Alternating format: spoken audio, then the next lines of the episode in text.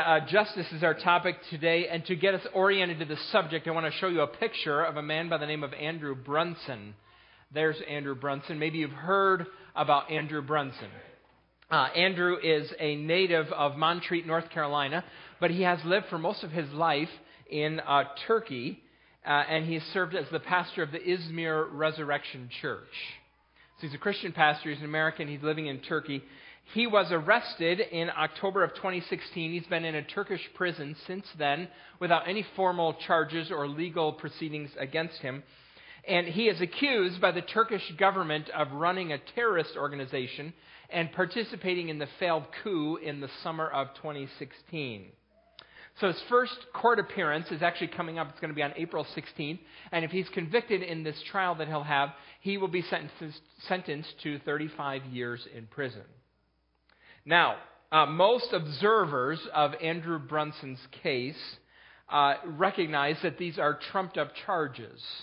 It's part of uh, Turkey's provocation. They're trying to poke the United States in the eye. Uh, Brunson said about uh, this, he said, Let it be clear, I am in prison not for anything I have done wrong, but because of who I am, a Christian pastor. I desperately miss my wife and children, yet I believe this to be true. It is an honor to suffer for Jesus Christ as many have before me. My deepest thanks to all, for all those around the world who are standing with and praying for me. We're going to talk about justice this morning. Will there be justice for Andrew Brunson? Uh, he's just one of a case of many cases. We live in a world, that's uh, fine, thanks, Mike. We live in a world where we're inundated with stories of injustice. Uh, here are a few of them that come to mind that I've heard about recently. In Myanmar, the Rohingya Muslims are experiencing a genocide that started in October 2016. Since then, 680,000 people of this uh, uh, group, this ethnic group of Muslims, have been fleeing Myanmar and are living in neighboring uh, Bangladesh. Will there be justice for the Rohingya? Uh, in late February, 110 girls were kidnapped in northern Nigeria by Boko Haram. This is the second time this has happened. When, when it, the first time it happened, it was a hashtag rescue our girls, and now it happened again. 110 more gone. Uh, so, uh, the youngest of them are 12. As of 2012, there were 27 million people around the world in slavery. Take everyone in the state of Pennsylvania and double that number, and you don't have yet the number of people living in slavery in the world. And the average price of a slave, a trafficked human being, is $90. Uh, I'm wondering how you would evaluate justice in our own country uh, and how. Oh, right now, there's a lot of rage over justice and not a lot of clarity. Um, I read this week a new study about racial gaps in the United States. Today, in the United States, average national black income is 60% of whites. So, on average, 60% of whites. But, what's worse, I think, average black wealth, wealth is only 7% of whites. And the reason that disparity is there mostly has to do with the practice of redlining and federal housing practices that are discriminatory that didn't enable grandparents of the African Americans today to accumulate wealth in homes like your grandparents did. Last week, I read an article about a well known pastor uh, who has been accused of moral impropriety. His story was in the newspaper, one of the major newspapers in the world. He denies everything. He says that the people who are accusing him are bent on destroying his reputation. So, who should we believe? Will this man get justice? Will he either be vindicated or will uh, he be uh, punished? There's a family of churches that we have a lot in common with. They have been embroiled over the last uh, several years in lawsuits about how they handled cases of sex abuse in their own congregations. There's accusations and there's denials. Will there ever be justice? What sometimes overwhelms me about thinking about issues like this, especially in the United States, uh, is that um, in the midst of what I think are some real and genuine justice issues in our country, in the midst of them, there are a lot of people. And I know this is a stereotype, but there's a lot of people, most of them are on college campuses, who use the, the word justice to describe an agenda that doesn't seem to have anything really to do with justice. So, for example, you can be accused uh, of uh, uh, um, injustice by a social justice warrior for su- assuming someone else's gender pronoun. That's not injustice, that's just nonsense. I, I, am confused and I am sometimes discouraged by this. There are justice problems everywhere, aren't there? There's justice problems overseas, there's justice problems in business and school systems and churches and prison systems and local communities and families, and justice problems in my heart and in yours too. And yet, the God we worship is a God who cares deeply about justice. He includes dozens and dozens and dozens of references to justice in his book in the Bible. And we're going to look at one of those scenes in Scripture this morning and that dis- deals with justice. And uh, we find it here in the first 14 verses of uh, 2 Samuel chapter 21. Now, before we read it, we're going to come back to the issue of justice, but before we read it, I want to spend some time orienting you to the text and getting a handle on how these last few chapters of 2 Samuel function in relation to the whole book. Let's step back for just a minute and try to remember the whole theme of the book of Judges. What, uh, sorry, we're not in Judges. Well, we could talk about Judges, but that's not the goal today.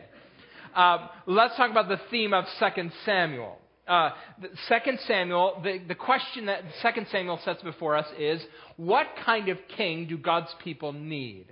What kind of king do God's people need? And the answer to the question is, we need a king who is after God's own heart. We need a king like David. There's, there's no king at all in the Bible like David. Based on the promises of God and God's sustaining power, David reaches these amazing heights. And yet, in the text, as the story ends chronologically of 2 Samuel, David ends with tragic weakness.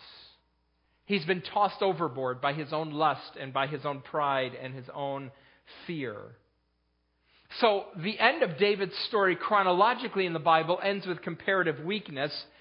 To counter that impression, so that you don't get the wrong idea about who David is and what David accomplished in his life, the narrator of 2 Samuel ends his book with this, this epilogue, these stories that are at the end of 2 Samuel. They're not in chronological order, but they're intended to remind us of these books, the book's central themes. And, and they're formed together in one of the features of the Old Testament, a chiasm. A chiasm. Have you ever heard anybody use that phrase? It's a unique literary feature. Well, it's not unique to the Old Testament, unique to this age of the Old Testament. Uh, it's, it's, and it's not difficult to understand. If you have your note sheet, you can look, and, and, and here are all uh, of the, the episodes in these last few chapters written there. Um, so there's six stories or six individual units of text in these last uh, three chapters of 2 Samuel. And they match one another and they balance one another. So the first and the last one are about a national calamity and how David responded. And then the second and the fifth one are about David's, uh, about David's uh, uh, soldiers who fought with him. They, they match. And then the third and the fourth one are both poems. The third one is a psalm, and the fourth one uh, is David's last words. Uh, and, and, and, it's a chiasm, and you can see uh, where we get the name chiasm from and, and how it's outlined. If you, I, I put that dashed line in there to, show you this. This is how everybody outlines chiasms. There's several of them in the Bible, and um, that's half of uh, half of a what is that? Half of a letter X, right? Or half of the, the Greek letter chi. Hence the word chiasm because exism did not sound very good. So it's chiasm right there. And now there's two advantages to having chiasms. The first one is it helps you with memory helps you remember, think your way through the text. You can remember things because you, you know that 1 and 6 match, and 2 and 5 match, and 3 and 4 match. So it helps you with memory. And it also, one of the purposes of chiasms is to, to put the emphasis where it belongs, and namely here, the emphasis is in the middle. These are the most important things. When we get to them, David's psalm of praise and David's last words, this is the most important thing that the author of Samuel wants you to remember as you finish his book. So that's what a chiasm does, and we see it here. And, and because of that, we're going to finish this book by talking to the text out of order. So today we're going to do uh, the first 14 verses of chapter 21. And then next time when we're in 2 Samuel, it'll be in uh, two weeks from today, we're going to actually go to the end of the book. Some of you will be really excited because you'll think we're done, and we won't be. It'll be a cruel joke. And we're going to talk about that last, the 16. Then the week after that, we're going to talk about the second and the fifth. We're going to talk about David's mighty men, all those names that I'm going to have to read. Oh, it'll be beautiful. And then we're going to spend one week talking about David's psalm, and then on Mother's Day, we're going to finish this Mother of All sermon series from Samuel uh, by talking about David's last words. They'll be my last words from 2 Samuel 2. So that's the plan. That's, that's how the, the text works. That's the structure. Now, what does it mean? Um, here's the question again What kind of king do God's people need? And the answer to that question is God's people need a king who pursues justice. God's people need a king who pursues justice. Let's read through the text. All right, let's do that. Now, when I read it, you're going to struggle, I think, with a little bit of the content. There's something so distracting in here that you hardly, you might, might miss the message of the text. I'm telling you it's about justice, and some of you will wonder where the justice is as, as we read it. So I'm going to read it. We're going to work through the text. We're going to work through some of the issues involved. And then I hope to uh, help you, before we finish, apply it. How do we follow Jesus in an unjust world? So uh, I hope to have some suggestions for you by the time we finish. Let's read it, though, shall we? Uh, 2 Samuel chapter 21, verse 1. During the reign of David, there was a famine for three successive years. So David sought the face of the Lord. The Lord said, It is an account of Saul and his blood-stained house. It is because he's put the Gibeonites to death. That's why you're having this famine. The king summoned the Gibeonites and spoke to them. Now, the Gibeonites, if you can't remember, were not part of Israel, but were survivors of the uh, Amorites. The Israelites had sworn to spare them, but Saul, in his zeal for Israel and Judah, had tried to annihilate them. David asked the Gibeonites, What shall I do for you? How shall I make atonement so that you will bless the Lord's inheritance? The Gibeonites answered him, We have no right to demand gold or silver or gold from Saul or his family, nor do we have the right to put anyone in Israel to death. What do you want me to do for you? David asked. They answered the king, as for the man who destroyed us and plotted against us so that we have been decimated and have no place anywhere in Israel, let seven of his male descendants be given to us to be killed and their bodies exposed before the Lord at Gibeah of Saul, the Lord's chosen one. So the king said, I will give them to you. The king spared Mephibosheth, son of Jonathan, the son of Saul, because of the oath before the Lord between David and Jonathan, son of Saul. But the king took Armoni and Mephibosheth, the two sons of Aiah's daughter Rizpah, whom she had borne to Saul, together with the five sons of Saul's daughter Merab, whom she had borne to Adriel, son of Barzillai the Meholathite. He handed them over to the Gibeonites, who killed them and exposed their bodies on a hill before the Lord. All seven of them fell together. They were put to death during the first days of the harvest, just as the barley harvest was beginning. Rizpah, daughter of Aiah, took sackcloth and spread it out for herself on a rock from the beginning of the harvest till the rain poured down from the heavens on the bodies, she did not let the birds touch them by day or the wild animals by night. When David's, David was told that Aiah's daughter Rizpah, Saul's concubine, had done what she'd done, he went and took the bones of Saul and his son Jonathan from the citizens of Jabesh Gilead, just in case you don't remember. They had stolen their bodies from the public square of Bethshan, where the Philistines had hung them after they struck Saul down in Gilboa. David brought the bones of Saul and his son Jonathan from there, and the bones of those who had been killed and exposed were gathered up. They buried the bones of Saul and his son Jonathan in the tomb of Saul's father Kish at Zelah in Benjamin, and did everything the king commanded. After that, God answered prayer on behalf of his people. So there's no specific date to when this happened. It just says in the reign of David. I think it happened before Absalom's rebellion. Um, that's probably when it happened. And the text says, though, that there's a famine. Now, God in His providence had put the Israelites in Palestine, in this land that is very dependent on annual rain. They need God to provide rain for them. He put them in a place where they would know their dependence on Him. And, and it was common that, you know, uh, you'd have a bad rainy season, not enough rain, and you'd have a bad harvest one year. That was, that was to be expected. It was, it was normal. But now it's happened three years in a row. Three years of terrible harvests. So King David, on behalf of the people, inquires of God, and God brings up the Gibeonites. God is angry with the Israelites because of how they treated the Gibeonites. Now, the Gibeonites, do you remember the Gibeonites? Where have we heard them before? Well, they don't play a big role in the Bible. The Gibeonites were a small tribe of people, and they lived in the promised land before Joshua led the Israelites into it. So they were native Canaanites living there in the land. And they were there in the land when Joshua started coming in, and he, they saw Joshua and the Israelites defeat and decimate Jericho. They saw them defeat and decimate the, the people of Ai. They, they, they, just watched as the, the Israelites are, are going through the land defeating people, and the Gibeonites don't want to be destroyed. So they come up with a plan, and they go to Joshua, and they lie to him. They say, Joshua, we're from so far away. We are from really far away, and, and we've come, and we want you to make a treaty with us. And this story told in Joshua 9. And in Joshua 9, the text says, Joshua did not inquire of the Lord. Oh, there's a condemnation right there. And he makes a treaty with the Gibeonites. And then they find out that the Gibeonites lied and that they lived really close, in fact, in the land. But they made this treaty with them. So uh, look at Joshua 9, verse 19. I wrote it down here.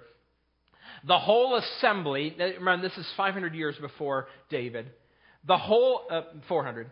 The whole assembly grumbled against the leaders, Joshua, because of this terrible decision.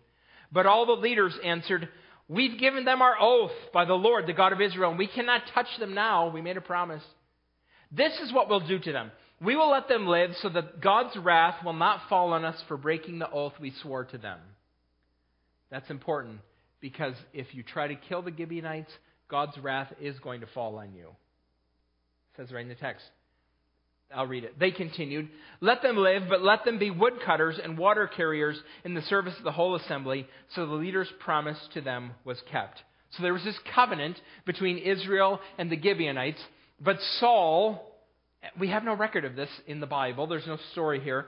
Saul had broken this covenant and had plotted and planned to destroy the Gibeonites. He did it, the text says in 2 Samuel 21, out of zeal of the Lord. Okay, great. But, but your zeal for God does not, does not justify you breaking a covenant. And notice here in this text, God will not countenance this injustice. God cares deeply about justice. He is angry with the Israelites because of the injustice that they inflicted on the Gibeonites. So he sends a famine. This is good news for us as we think about this text because it reminds us that God cares about injustice. All those stories, all those people that I mentioned at the beginning, God cares deeply about injustice. It's important to know because injustice is not just an issue that we think about on a national or international scale.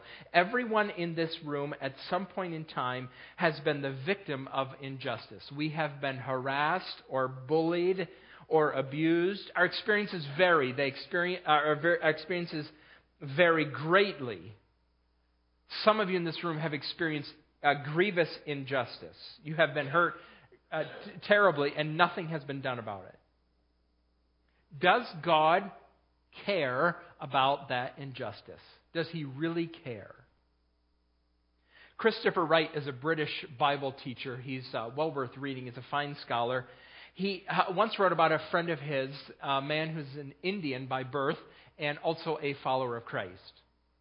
This, this man uh, grew up in, uh, he was a Hindu when he was born, and he grew up a member of the Dalit caste in India. He was one of the untouchables.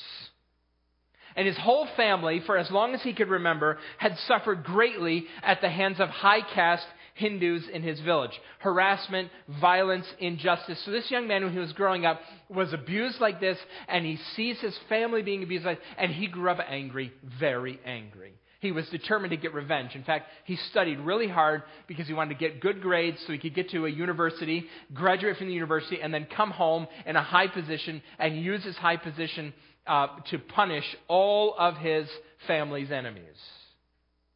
When he got to university, he found in his room a Bible translated into his own language, Telugu, his native language, Uh, he'd never read the Bible before, but he uh, knew it was a Christian holy book, so he just opened it at random, and his Bible fell open to, ha, fell, just by chance, to 1 Kings chapter 21. 1 Kings chapter 21 is the story of Ahab and uh, Naboth. Remember this story? So Ahab was a terrible king, violent, greedy, uh, wicked, wicked king and he plotted to steal the land of uh, Naboth, who was an ordinary farmer. And this young Hindu man read this story and saw himself in the pages of Scripture. It's exactly what happened to me. The people in power in out my land, my village, have used their power to steal land from my family. They've made false accusations. They have been brutal, uh, brutalizing my family. And he read, read the same story in the Bible. And then he read on in the Bible and he found out that God sent a prophet named Elijah who, in his own name, and God's name, denounced Ahab and said that Ahab would be judged and, and punished by God, which astounded this young man. There are millions of gods in Hinduism. He could have chosen from millions of gods to worship. And here was a God who was defending this, this suffering and oppressed person. He said to Christopher Wright one day, he said, I never knew such a God existed. There's a God who exists who cares about the oppressed and cares about people who are, who are uh, abused and, and, and mistreated. Well, he kept reading the Bible, and he eventually came to uh, learn about Jesus and his death and resurrection, and he also learned about the need to forgive people. But Notice his road to conversion, to becoming a Christian, came because he was greatly comforted by the fact that there is a God in the heavens who cares deeply about justice.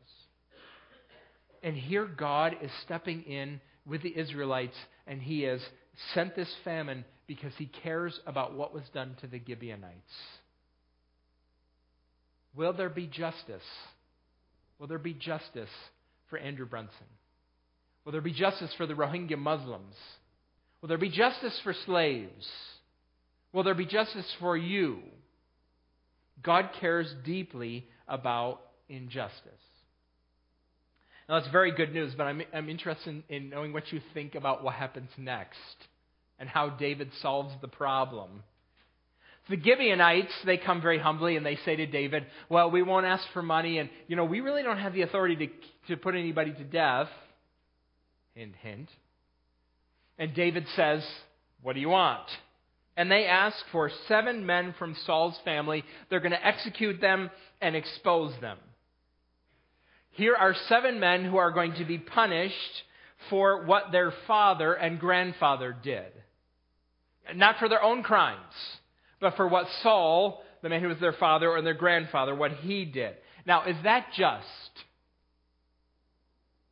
I, I, I, this is distracting in the text, I think.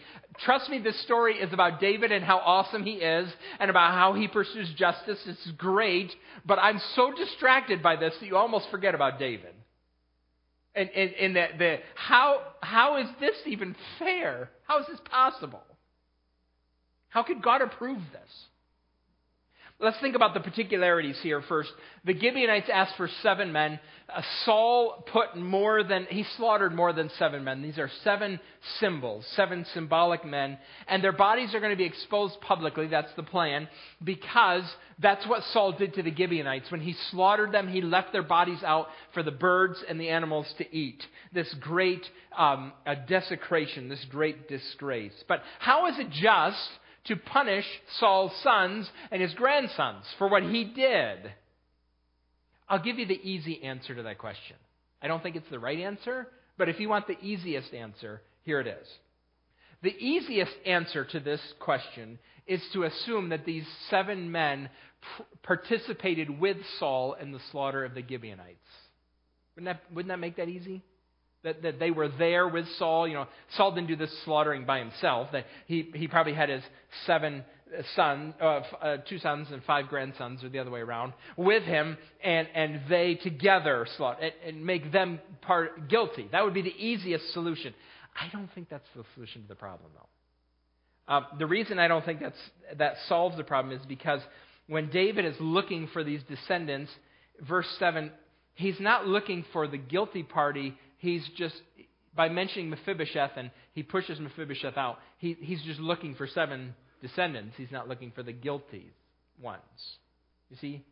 They were probably too young, too, these, these seven people. If they didn't participate with Saul here, um, we, have, we have a problem. Look at what Deuteronomy 24:16 says. Parents are not to be put to death for their children, nor children to uh, put to death for their parents. Each will die for their own sins. Well, how is what happens in this passage in keeping with this segment of the law? Except, on the other hand, in the Bible, there are times when people do suffer for the sins of their ancestors. I think the, the, one of the best examples of this is in Joshua chapter 7 with a man named Achan.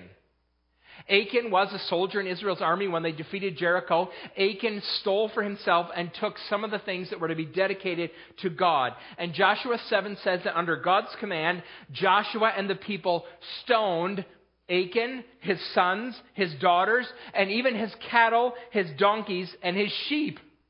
The sheep get stoned for Achan's sins. I don't think they were that bad. That's terrible. It's terrible. Okay, I, I don't think the sheep participated in the crime, and yet the sheep are stoned with Achan for what he did.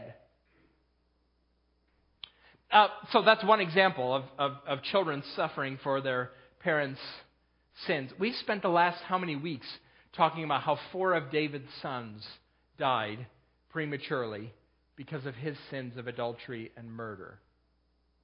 So we have this verse in Deuteronomy 24, and that we have these stories in which uh, sons and daughters suffer for their, the crimes of their parents. What do we do about that? Well, Bob Chisholm, listen to what Bob Chisholm says. How can this apparent contradiction be harmonized? In each case in which children are punished for their parents' sin, direct rebellion against God is in view. Because of the principle of corporate solidarity, we're going to come back to that. Corporate solidarity, the sovereign God of the universe has the freedom to judge a couple's descendants when divine authority has been directly challenged. But God does not allow humans being finite and prone to injustice and excessive vengeance, the same freedom in civil cases. So Deuteronomy 24 says, We human beings are not to punish sons and daughters for the crimes of their parents and vice versa. But God sometimes can and does. God takes covenant violations very seriously. If you think about this, you, you know this intuitively a bit that, that all covenant violation brings consequences for the people around you. When you, when you break your word, there are consequences. You know that just from a natural standpoint, just, just think with me for a minute about, uh, well, the greatest example of this I can think of is divorce, right? In a divorce, a marriage covenant is dissolved. How far and wide do the ripple effects of divorce go? Certainly, it washes over your children, most especially, right? And then there's your parents, your siblings, your nieces and nephews. God's, God takes covenants very seriously, and the, the, the consequences of covenant violations spread. They do it naturally in the case of a divorce. When you break your promises, you break the connections of a culture. We all suffer. There are times in the Bible when a person's sins bring terrible consequences for the members of his family. Here's one of them. And if, if that troubles you, I, I, I understand, but I, I want to advise you to be careful about being too eager to break that connection because a connection like that is central to what we believe the good news of the Bible is. We believe that human beings, naturally born, are in corporate solidarity with Adam. And when he sinned in the garden, we participated in that sin and we inherited guilt from him. Romans 5:12 says, "Therefore just as sin entered the world through one man and death through sin, and in this way death came to all people. I am a sinner and re- rebel against God, and I, I am worthy of his righteous wrath for two reasons. Why? Because I have chosen to sin, and because I inherited sin and guilt from my father Adam when I was born. But, but, for those who are in Christ, we, by this same principle of corporate solidarity, also inherit by faith his righteousness from Jesus. So you may feel uncomfortable with this connection that the Bible is making here between Saul and his sons. But remember, it's at the root of, of the gospel that we preach that you're a sinner because of Adam and you can be saved because of Jesus, because of your corporate connection by faith with Jesus. And what's interesting here in the text, David, the Bible is, is laudatory of David. He, he does exactly the right thing. In fact, this thing that it mentions Mephibosheth, it's odd. There's two, two Mephibosheths. If, if you're picking names for your family, you want them to run through, okay, that's not one I suggest. I'm just saying these two cousins well, David spared one, and David spared the son Mephibosheth because of the covenant he had with Jonathan. So Saul breaks covenants, and David keeps covenants. It's in the passage. That's what it's saying. David is acting rightly here. Justice, though, these, these men are executed, and justice isn't quite satisfied yet because we have this dear woman, Rizpah. Huh. Rizpah. I'm fairly confident that Rizpah has never been the subject of a Mother's Day sermon, but she should be. So these, these men are executed and they're left out in the wilderness, uh, exposed. And she camps out. She, she puts up this a cloth. She spreads it out for herself, not on the rock underneath to lay on, but over the rock to give herself a little lean to. And, and she is there. She dedicates herself to protecting her son from the worst disgrace possible upon death, not being buried, left to be exposed. This dear woman. And her motherly devotion draws in David's attention, and, and he responds, and he goes and takes the bodies and buries them, and he buries them with Saul, and he buries them with Jonathan too. He gets Jonathan and Saul's bones and buries them. He gives them a true and final resting place. And then finally, upon his intercession, God relents. Justice now finally has been satisfied. That's the story. What does it mean? It tells us that the king that God's people needs most pursues justice. David inherited a case of injustice, and it's to his credit that he fixed what Saul had broken. As the people's leaders before God, David steps in, and by his action, he averts the wrath of God in order to restore blessing to God's people. So, what kind of king do God's people need? God's people need a king who pursues justice. It's not difficult it's not difficult. This, this sermon preaches itself. It's not that difficult to draw a line from David to his great son, the Lord Jesus. One of the reasons, brothers and sisters, we long for the Lord Jesus to return is because when he comes, he will bring perfect justice. That's one of the promises of the Bible. Look at Isaiah chapter 42 1. It says, Here is my servant whom I, I uphold, my chosen one in whom I delight. I will put my spirit on him, and he will bring justice to the nations. He will not shout or cry out or raise his voice in the streets. A bruised reed he will not break, a smoldering wick he will not snuff out. In faithfulness he will bring forth justice. He will not falter or be discouraged till he establishes justice on earth. In his teaching, the islands will put their hope. While at the same time, while at the same time the Lord Jesus comes with gentleness for broken people. Notice, he doesn't snuff out smoldering wicks. Do you feel sometimes like a smoldering wick? The Lord Jesus won't snuff out smoldering wicks, but he will at the same time come with perfect justice.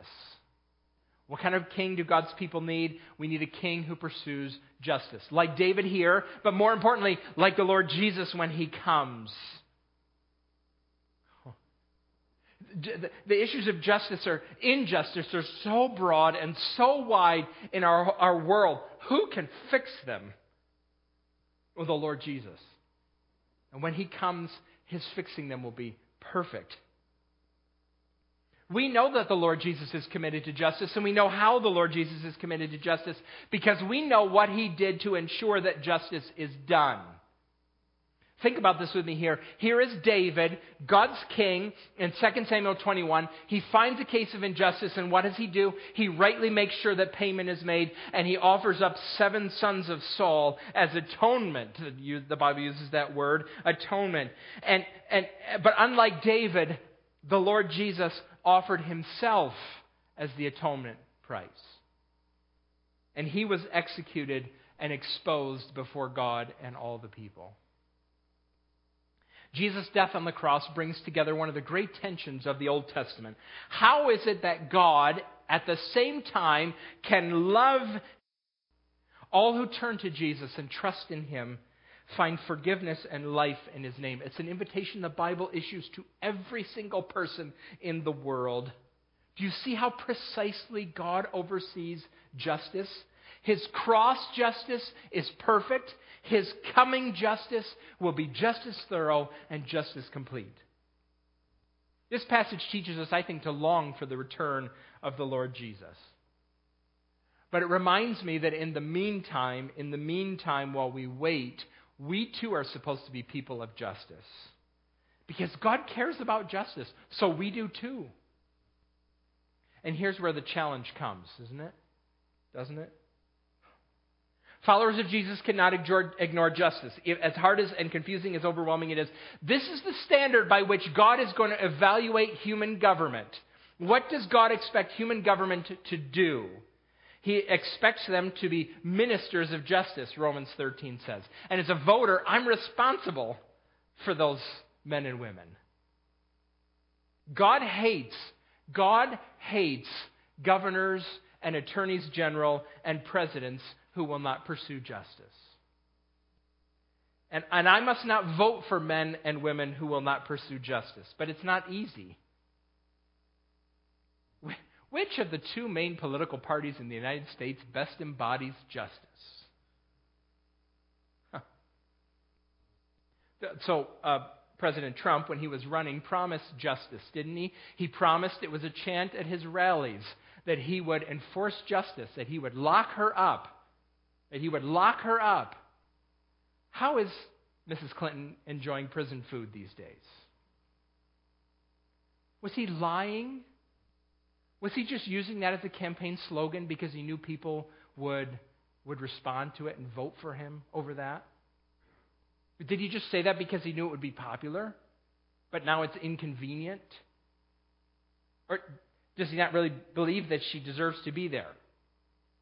Or is it some deep state Justice Department conspiracy.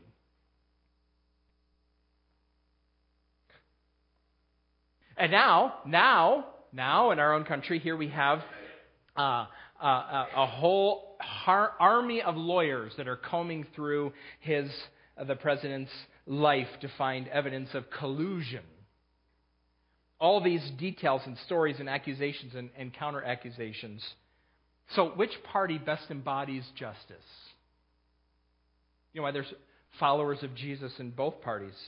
Because neither one gets this very well. There are, there are uh, uh, issues and situations that are beyond my control and beyond my power. I don't know about these pastors and churches that I mentioned a, a while ago. I, I, am not involved. I don't know any of the people that were involved personally in them. I really can't form an educated opinion. I've really tried to because, you know, there's books on my shelf by some of these men. Should I recommend them? Should I pass them out? I don't know. I, I, I read all these things and I just can't make any decision. I don't even have a control or influence over these things. So what do I do? I think that my responsibility before God is to work and act within my own sphere of influence.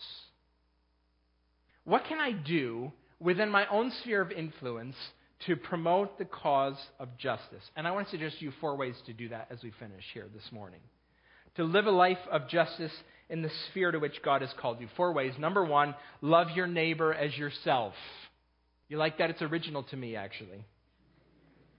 Love your neighbor as you pursue justice for the people who are closest to you, the ones you actually know, the people who are live near you, the people that you see, the people you have interaction with, the people you work with, maybe people who are of a different ethnicity or nationality or different age or economic status or occupation. Think about justice for the people that are as closest to you as possible. Number two, refuse to contribute to the rage. Refuse to contribute to the rage. Our world is filled with rage about justice. That's all the, the, issue now justice and injustice. Most of it's online. There are social media rage. Raging on social media doesn't fix any problems at all. And actually, I think it just distracts you from real justice for the people that are really close to you. So, can I encourage you, brothers and sisters, just to resign from the rage? Here's number three remember the poor. Remember the poor. This is our special calling as followers of Christ. We give special attention to the poor. It's part of our budget. We have a line item in our budget to remember the poor. It's part of our church covenant. When we read it together, we will remember the poor. This is our special concern as followers of Jesus. And related to that, number four, I want to encourage you to extend special efforts to the forgotten. Special efforts to the forgotten. Those that society most often neglects. Who does our society neglect? Well, I mentioned the poor, the aged, immigrants, children, the unborn, the sick, the disabled, the weak, the poorly educated. This is where followers of Jesus shine, and this is where they have historically shine, shown in, in the world, in, in showing special efforts of, of care and concern for these forgotten. This is where we, we make the most influence. So start here, mark your circle of influence, make your circle of influence as just as possible. Who are the victims of injustice that are closest to you? Help them first, then move on to the next person and the next person. This is what we who represent Jesus do, uh, is how we do this most carefully and most well. Do this while we wait for the Lord Jesus to come back. Let's join with the Apostle John this morning and ask him to come soon. Let's pray, shall we?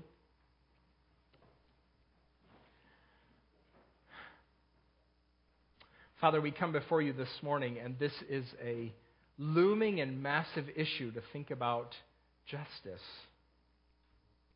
Sometimes we get, we get tired of hearing about it because of, of people who are, well, it's discouraging because of the vast cases of injustice. And, and the, then there are people who talk about all kinds of strange things under the banner of justice. It, it's, it's discouraging and it's perplexing and it's overwhelming at times. We, pick up the newspaper and we wonder what, what, what's going to happen in, in all these cases. So, Father, this morning, our, our greatest hope for justice is in the coming of the Lord Jesus. We, we sang it. Your justice is high like mountains. We sang that together this morning. And and when the Lord Jesus comes, he will enact perfect, perfect justice. Lord, let that be a comfort this morning to us as we think about all of these thorny issues. Uh, Lord, would you use that to comfort those who are here this morning and have been victimized and, and their abuser has, has never been called to account for it? Let them be comforted by the fact that the Lord Jesus is the one who doesn't break bruised reeds or snuff out smoldering wicks. The promise of his coming is for justice, and so we pray that you would come quickly, Lord Jesus. Father, we do ask that you would help us, though, to be those who, who bring about justice in the circles, the spheres of influence that we have, the people that we know and that we see and that we love and that are near us. That we would be ministers of justice and, and ministers of grace and mercy to the forgotten and the overlooked. Lord, I'm grateful to you for the number of, of people who, who do that work as followers of the Lord Jesus in our world. And I, I pray that you would increase our, our vision that we might see and increase our strength, that we might move to help those around us. Do this for your sake in anticipation of that great coming day of the Lord Jesus. We pray these things, saying, Amen.